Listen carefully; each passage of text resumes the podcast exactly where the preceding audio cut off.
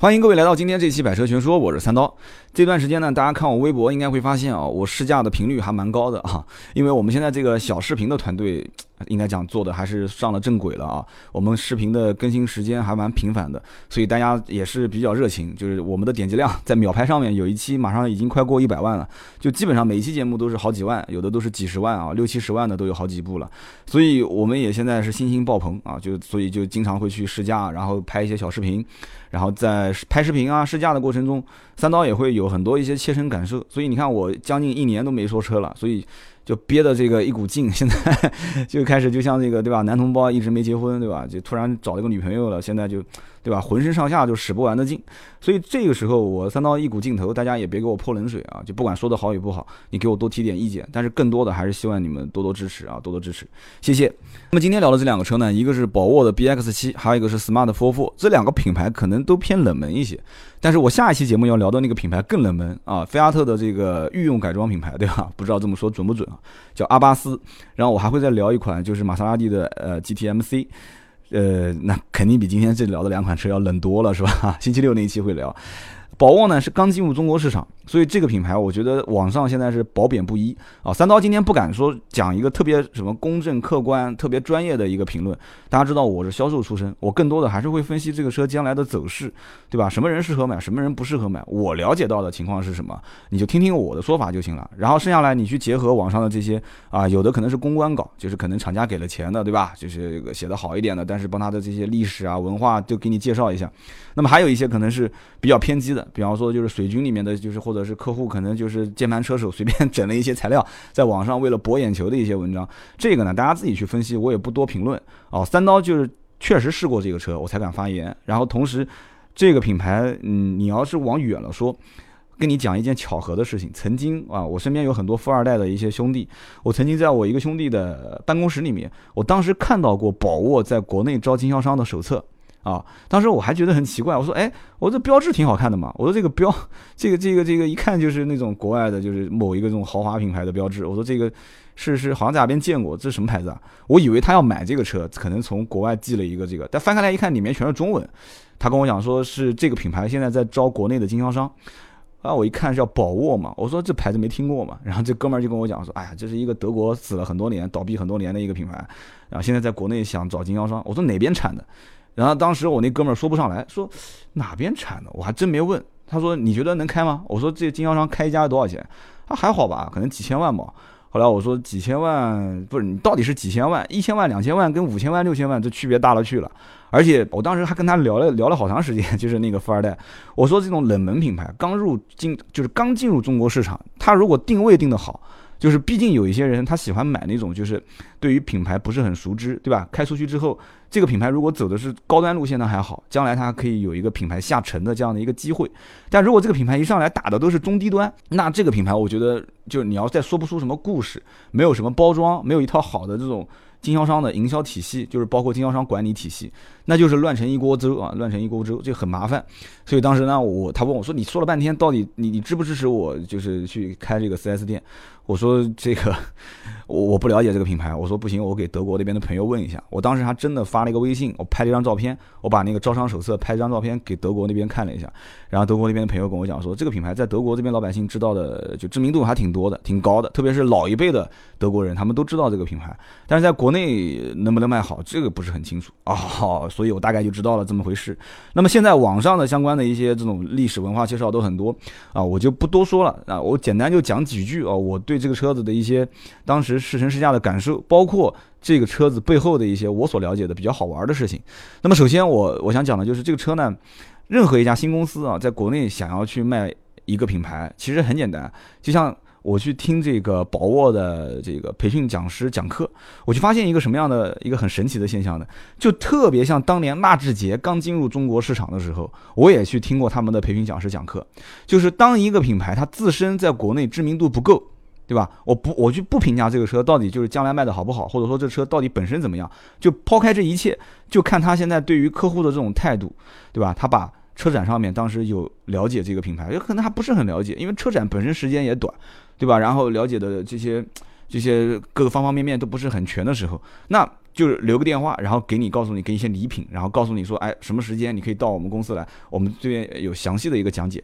那天我去听了，我就发现跟当年纳智捷的方式非常像，他不会过多的去讲说这个车到底怎么好怎么好，因为你你去跟人讲这车到底你把它推上天了，别人也不信啊，对吧？所以他会讲什么呢？讲他的就是零部件供应商的品牌，以及供应商的品牌的知名度。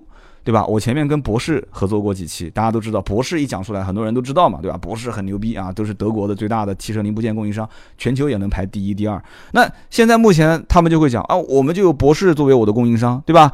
然后我们有采F，对吧？我们也有这个涡轮，你像那个 R R H R 就是日本的，我曾经记得在讲高尔夫的时候，我也说过，这个 R H R 高尔夫也是用它的涡轮，大众很多用它的涡轮，之前包括波音飞机用的也是这个品牌的涡轮，然后包括什么 R N A 啊，包括 F E V 啊，世界三。大这个内燃机研究院，他会讲很多的这些他的供应体系啊，所以他会用这个东西来反复背书，给他的品牌做啊这个含金量，对吧？反复贴金嘛，所以就很多一些客户听的呢，哎，还很有很有很有精神啊，哎，还会有人举手提问，但是有些女同志就听不下去了，呵呵，我看现场好多女同志听到最后就在那边睡觉了，因为女孩她确实对这些东西她根本不感兴趣啊，这些你提供这些供应的东西我不管，反正坏了我还是来找你修，对吧？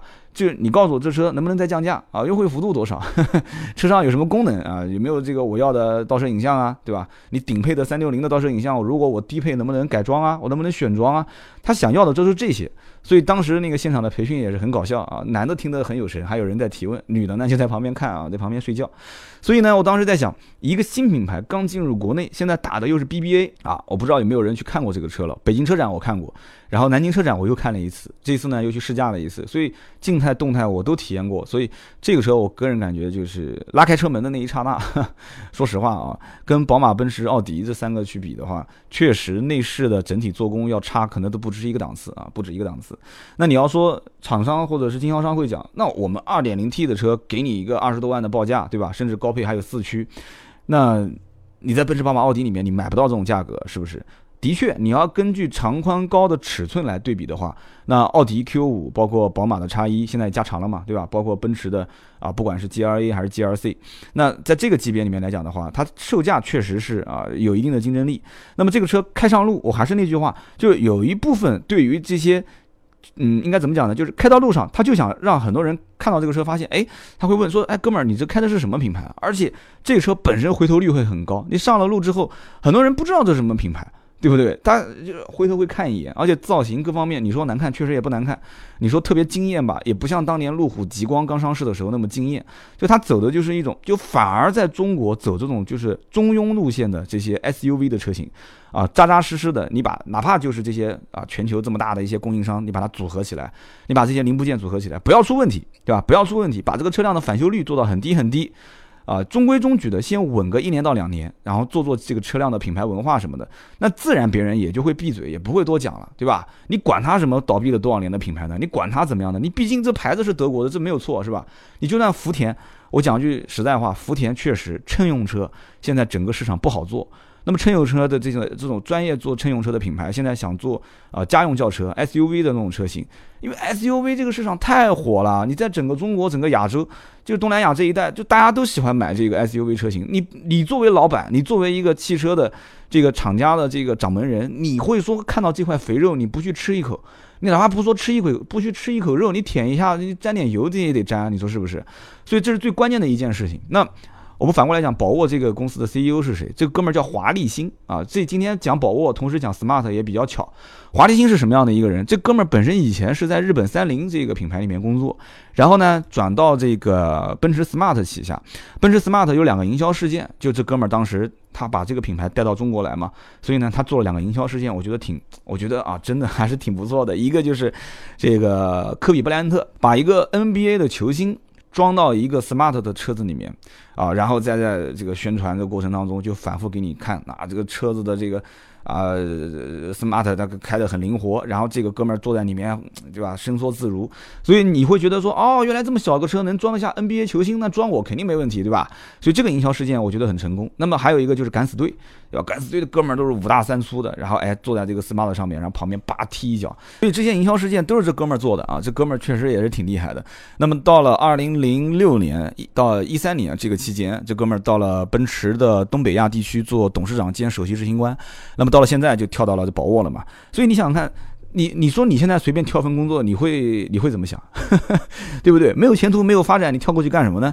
这本身本身这哥们儿原来就是在奔驰干得好好的，零四年到二零一六年啊，到二零一四年，相当于十年时间都一直在奔驰，现在转到宝沃，对吧？所以我觉得大家应该去想一想，一家公司的风格就是 C E O 的风格。这哥们儿以前在奔驰待过，在三菱待过，那现在又到宝沃上来待，他也会搞营销事件，所以以后这个品牌的营销出任何的一些啊花样，大家要想一想。他的 C E O 叫做华丽星啊，三刀当时也说过啊，以前 Smart 的这两个营销事件都是他做的。那么本身宝沃这个品牌历史呢，也可以跟大家带一嘴啊。也很有意思，在网上有很多版本啊，有漫画版本，有图文版本啊，甚至还有视频介绍。这个呢，我就不多啰嗦了，就简单说几句啊。曾经宝沃是德国第三大汽车制造厂，而且这品牌曾经占德国整个啊，它是从不来梅港出去，对吧？整个德国的 百分之六十 的出产啊，就是应该叫出口额。然后呢，当时一战结束的时候，他们的这个老大就创始人，呃，做的是汽车零部件的生意，赚了点钱啊。赚了钱之后呢，就开始造那个三轮汽车啊。有人讲说三轮车就是以前的那种，就大家看以前车子不是四个轮子嘛，是三个轮子。然后也赚了一笔钱，赚了一笔钱就收购了一家叫做汉莎汽车的制造厂啊。汉莎汽车后来二战爆发，二战爆发之后呢，宝沃这个生产线，因为所有全国全德国的工业全部转型作为这个为了这个战争制造一些机器嘛，对吧？一些一些战争用品，所以宝沃当时还造过坦克，你在网上还可以搜到宝沃坦克。坦克的这个造型。那么再后来二战结束之后呢，宝沃就开始做这个商用车。那么商用车做了一段时间，他就开始把自己的品牌分成三个体系。哎，这个很像现在的吉利现在干的事情啊。以前是品牌分啊、呃、独立经营，然后现在又把三个品牌合在一起做啊、呃，只有一个品牌嘛，就一个吉利嘛，很像，真的很像。所以当时宝沃分了三个品牌，叫什么呢？叫宝沃，然后罗伊德，然后歌利亚。这个宝沃、罗伊德、歌利亚有点像现在这个大众里面的什么什么体系呢？就有点像奥迪、大众，然后跟斯柯达这样的一个关系。这么一讲，大家都能理解了。但是结果呢，宝沃是赚钱的啊！宝沃当时不但在这个整个欧洲卖得好，然后出口到嗯北美，北美卖卖的也很好，所以宝沃一直在赚钱。但是这个叫罗伊德和歌利亚这两个品牌不赚钱，一直在亏。而且这个产品品质可能也是啊，也拖这个宝沃的后腿。就当年可能自动挡变速箱还不成熟，直接就上了，所以呢，就给这个宝沃就出了很多问题嘛。宝沃的品牌也是造成很大的影响，因此，呃，两个品牌在亏钱，一个宝沃在赚钱，所以就是一直在反复反复这样子。而且当时。这个一开始是政府求着他说，哎呀，你给找我贷款嘛，对吧？贷款本身银行也可以赚利息，但宝沃呢一直是只拿自己的钱来做啊，只拿自己的钱来做，他甚至还赊账赊钱给零部件供应商，所以这个很奇怪的，就是家族家族企业嘛，所以他有钱任性，可能当时日子太好过了，所以一旦啊到到了后来出了一件大事，就是美国一个大的一笔订单突然撤销，就是不要了啊，那这个对他来讲的话是非常严重的打击，因为完全都是用自己的资金在赚嘛。转过头来啊，转过头来再找银行去贷款，对不起，银行以前对吧？银行大家都知道是干不是的啊，银行都是晴天送伞，雨天收伞的。你现在反过来求银行，然后整个德国媒体当时一看，这个公司也快也快不行了啊，就开始墙倒众人推啊，就开始去喷他啊，说这个车，哎呀，你看我就早就说吧，对吧？这个车子本身零部件就就不咋地，对吧？这个车本身就啊技术也是不咋地，然后这个车本身啊品牌这个 C E O 当时也是。就是有点像赌徒是吧？有点这种太过于冒险了啊！你看现在不行了吧？就所有的媒体一边倒，大家都知道现在媒体多厉害啊，对吧？这家公司当年一九五九年全年收入六点三二亿马克，卖了十点四万辆车啊，真的是当年德国的第三大汽车制造厂。所以你看这样子一下资金链断掉了，对吧？它本身三个品牌独立经营，然后零部件不共享，成本又很难控制，突然资金链一断，那就是三家公司同时断嘛。所以宝沃这样的一个集团当时一口气喘不过来，这事情就结束了啊，说拜拜了。那么政府就要把这个公司给收回来，收回来之后呢，结果就让谁来去破产重组呢？啊，让宝马，他的死对头的宝马的董事会成员安排了一个哥们儿过来给他重组。结果一重组，你知道的，这宝马过来以后，怎么可能给你重组呢？对吧？肯定只给你干破产这件事情，不会给你干重组嘛。所以有传言讲啊，有人讲说这个标是什么意思？这个标就是宝沃家族的印章。啊，宝沃家族的印章。然后有人说，这只是传闻啊，三刀不为这句话负责任啊，说这个宝沃家族至今为止啊，不让家族成员买宝马车啊，说这个宝马的哥们儿过来，结果只破产不重组，然后这个公司一口气没喘过来，就关门大吉了，一直到现在啊，后来慢慢慢慢又复活。所以呢，这个宝沃大概的历史就这样，在网上你能搜到很多很多的一些，不管是图文啊、视频啊，还是文字版本。那么三刀简单就讲了这么两句，这车实际我开起来感觉是怎么样呢？我给一个我自己的评价啊，不一定客观，是我个人的感觉。内饰做工各方面呢，可能还是欠一些，还是欠一些这个呃火候，就是说将来可能还是要在不管是真皮座椅的这个制造工艺啊，还是这个中控台的面板啊，还是包括显示屏啊，包括它的人机交互系统啊，它现在该有的都有，但是总觉得差一点什么啊，总觉得差一点什么。就这些东西呢，将来你包括门一打开，确实气味就很明显就能闻得到啊。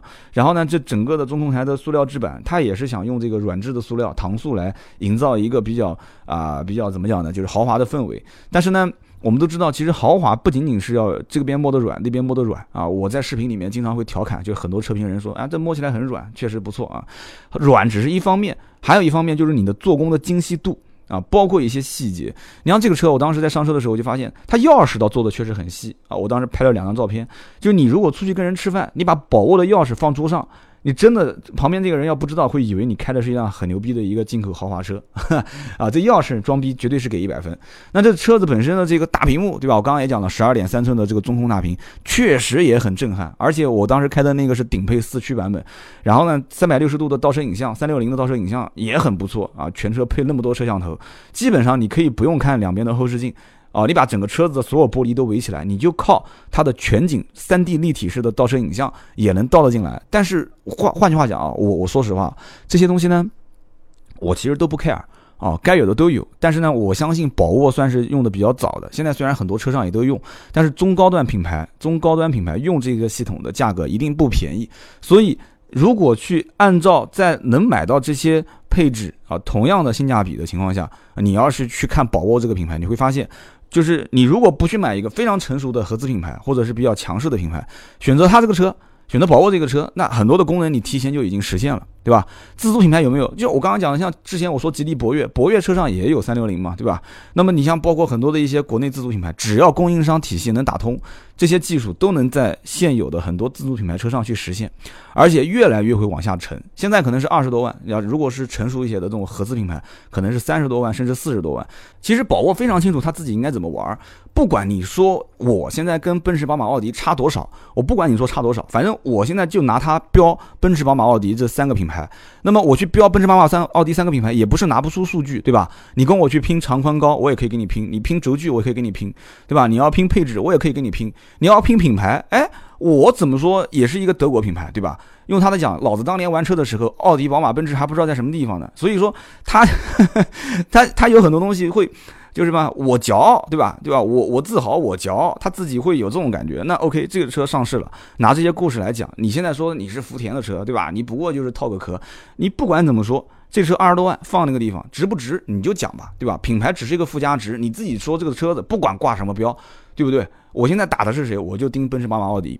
那 二点零 T 的车现在大家会发现，在这个级别里面其实车太多太多了，就这个级别里面的车你往上看，对吧？不管是奔驰、宝马、奥迪啊、呃，还是这个沃尔沃啊，还是同级别的一些日本品牌，你往下看合资品牌包括自主品牌也有 二点零 T 的，而且大家知道自主品牌现在 二点零 T 的车也是越造越大，对吧？刚上的这个长城、哈弗的 H 七，包括什么什么什么这个长安啊，包括马上后面会陆陆续续再上很多品牌都是 二点零 T。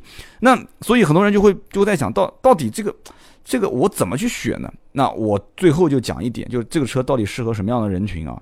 其实我觉得我可以讲个故事给大家听，大家自己去判断啊。前段时间有一个听友留言给我说，他的老丈人给十五万啊，给他女儿做陪嫁，那女儿就是他老婆嘛，对吧？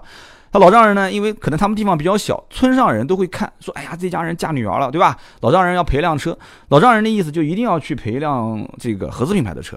那么就是以大众为首啊，就是他们当地人可能觉得，你看陪辆什么大众的是什么什么车，但这哥们呢就喜欢吉利博越。那那怎么办呢？那他就当时说服他老婆，他老婆说车我驾照也没有，我我自己都不开，那这个你自己看怎么办呗。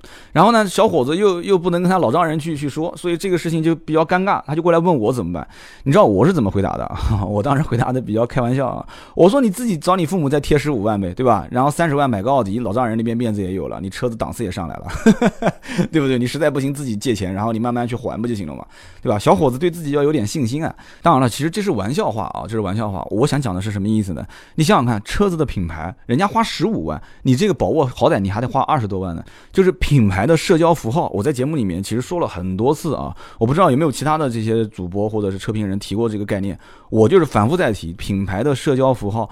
宝沃现在是一张白纸，对吧？以前它是有一些这个历史文化可以拿出来说，但是这个品牌的社交符号在它将来的营销这个里面是非常非常关键的，哪怕这个车将来再让个很多万，但是现在来讲的话，它不需要让，哪怕就卖卖不出去多少台，就一个月几十台都没关系。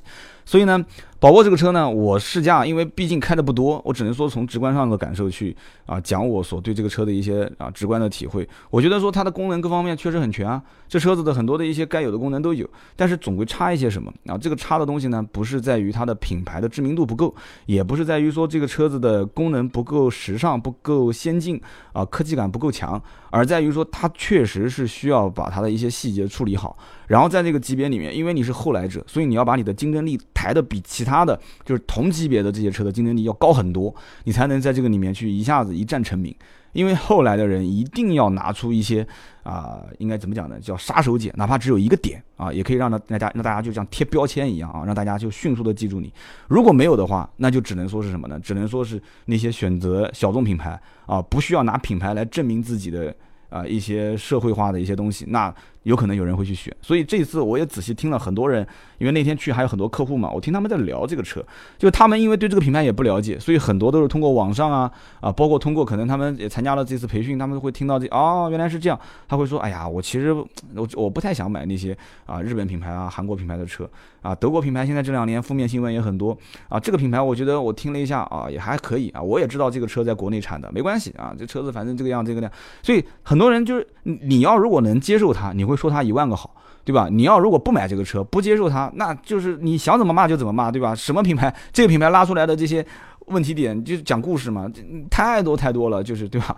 虽然说这个故事本身我也不知道是源自何处啊，但也没有考证过，但是大家听得开心一下就可以了。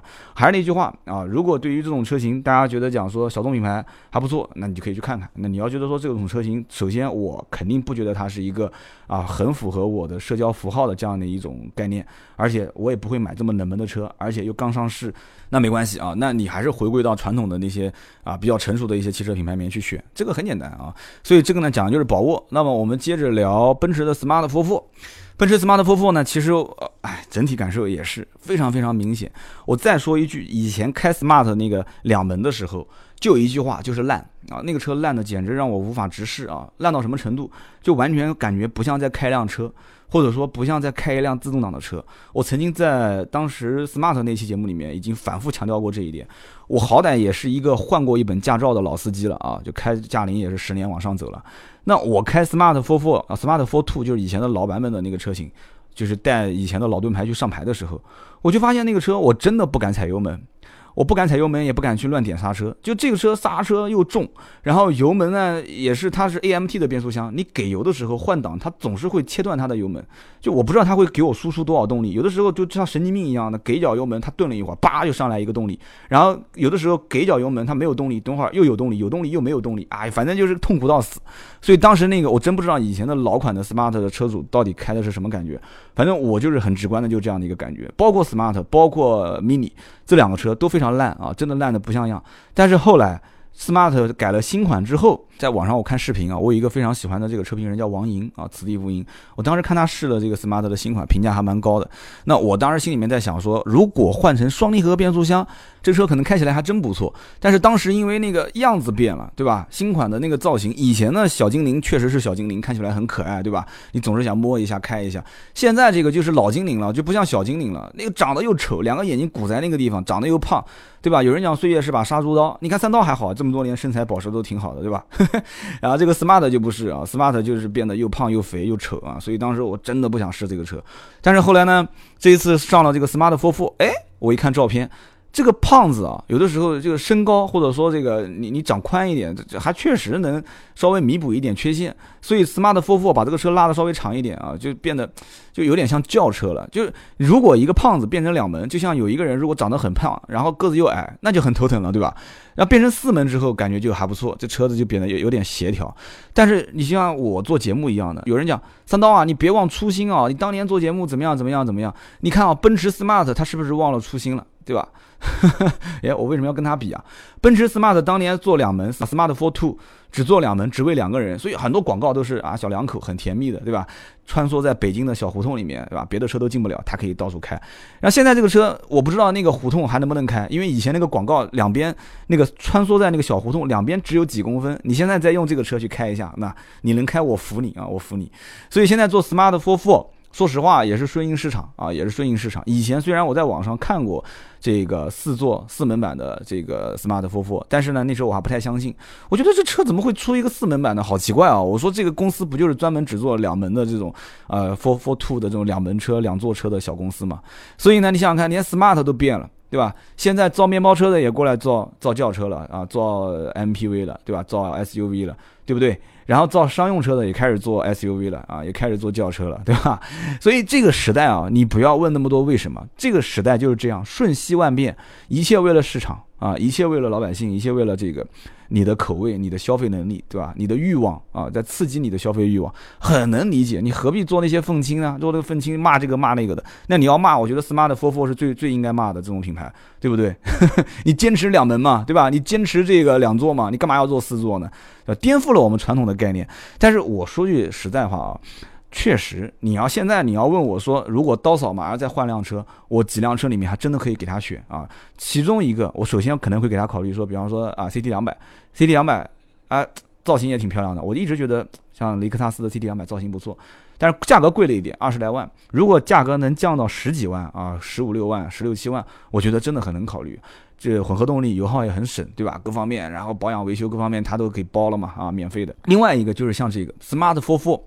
这个车四座四门版本的，如果它能再来个混动啊，价格定价再便宜一点，那就更有意思了啊！本身那个奔驰也是在也有混动嘛，对吧？插电式混合动力，所以我觉得说这车把定价降低一些，对吧？哪怕你以后赚我的钱，我都不怕，你定价降低一些。然后这个四座版本呢也比较实用啊，我确实虽然后排很小很小，但是好歹有后排，我后排不一定是为了坐人，对不对？你像我们家宝宝小，我后排就是为了安装一个安全座椅嘛，对不对？而且如果有的时候我跟我老婆带着孩子出去，那你起码你得让我有一个座位能坐我啊，对不对？你不能光我抱着孩子，这肯定不行啊，对不对？所以我得要有一个座位能安小朋友的安全座椅，然后我能坐在副驾驶或者坐在后排。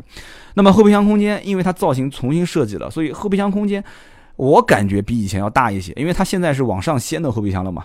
以前的那个 Smart Forfour 的后备箱是上面一个小窗户开开来，然后下面一个小小隔板往下一拉，所以就感觉很奇怪。就哪怕这个后备箱空间其实也很小了，就哪怕你这个后备箱空间不小，你这种开启方式，一个是复杂，二一个我也会觉得，唉，反正这个很头疼。所以当时买这个 Smart Forfour， 如果当时我其实也去看过，但是我不想买。首先这个变速箱就是让我很头疼，但是刀嫂当时就盯着说啊，你看看这个车，我我我就跟他解释半天，我说这车不好开，真不能开。我一想到开这个车的经历，我就很痛苦。然后刀嫂当时就讲说，你不是你开，反正是我开，干什么？就我你帮我看看。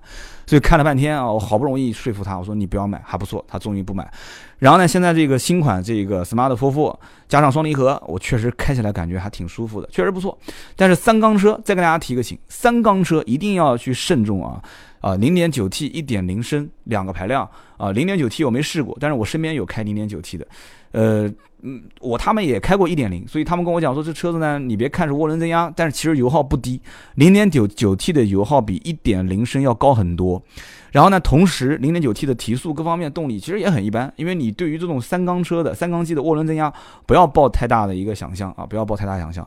所以呢我个人比较推荐你买 一点零 的，如果你特别喜欢这个车买 一点零 的。双离合变速箱反正整体体验还是不错，这个车子呢里面的一些造型也是啊比较的这个有意思啊，比较的复古。上面的这个车机里面有个小转盘，这个车的视频版本我也有。啊、呃，大概过一个星期左右我们会上线，就是我也有一个视频评测的这个，大家可以看上面的一个小的旋钮，在它的那个收音机的那个面板上面，收音机面板的这个整个做工也挺好看的啊，做工还不错。它那个旋钮呢转开来之后，就不好拿，手不好捏，我捏了好几次都捏不下来，旁边的那个工作人员也是捏了半天。这个小细节的设计呢不是很好，但是你呢可以去买一个这个 Smart 的一个专用的，就是卡在这个位置的手机架，你就可以把手机架在上面啊。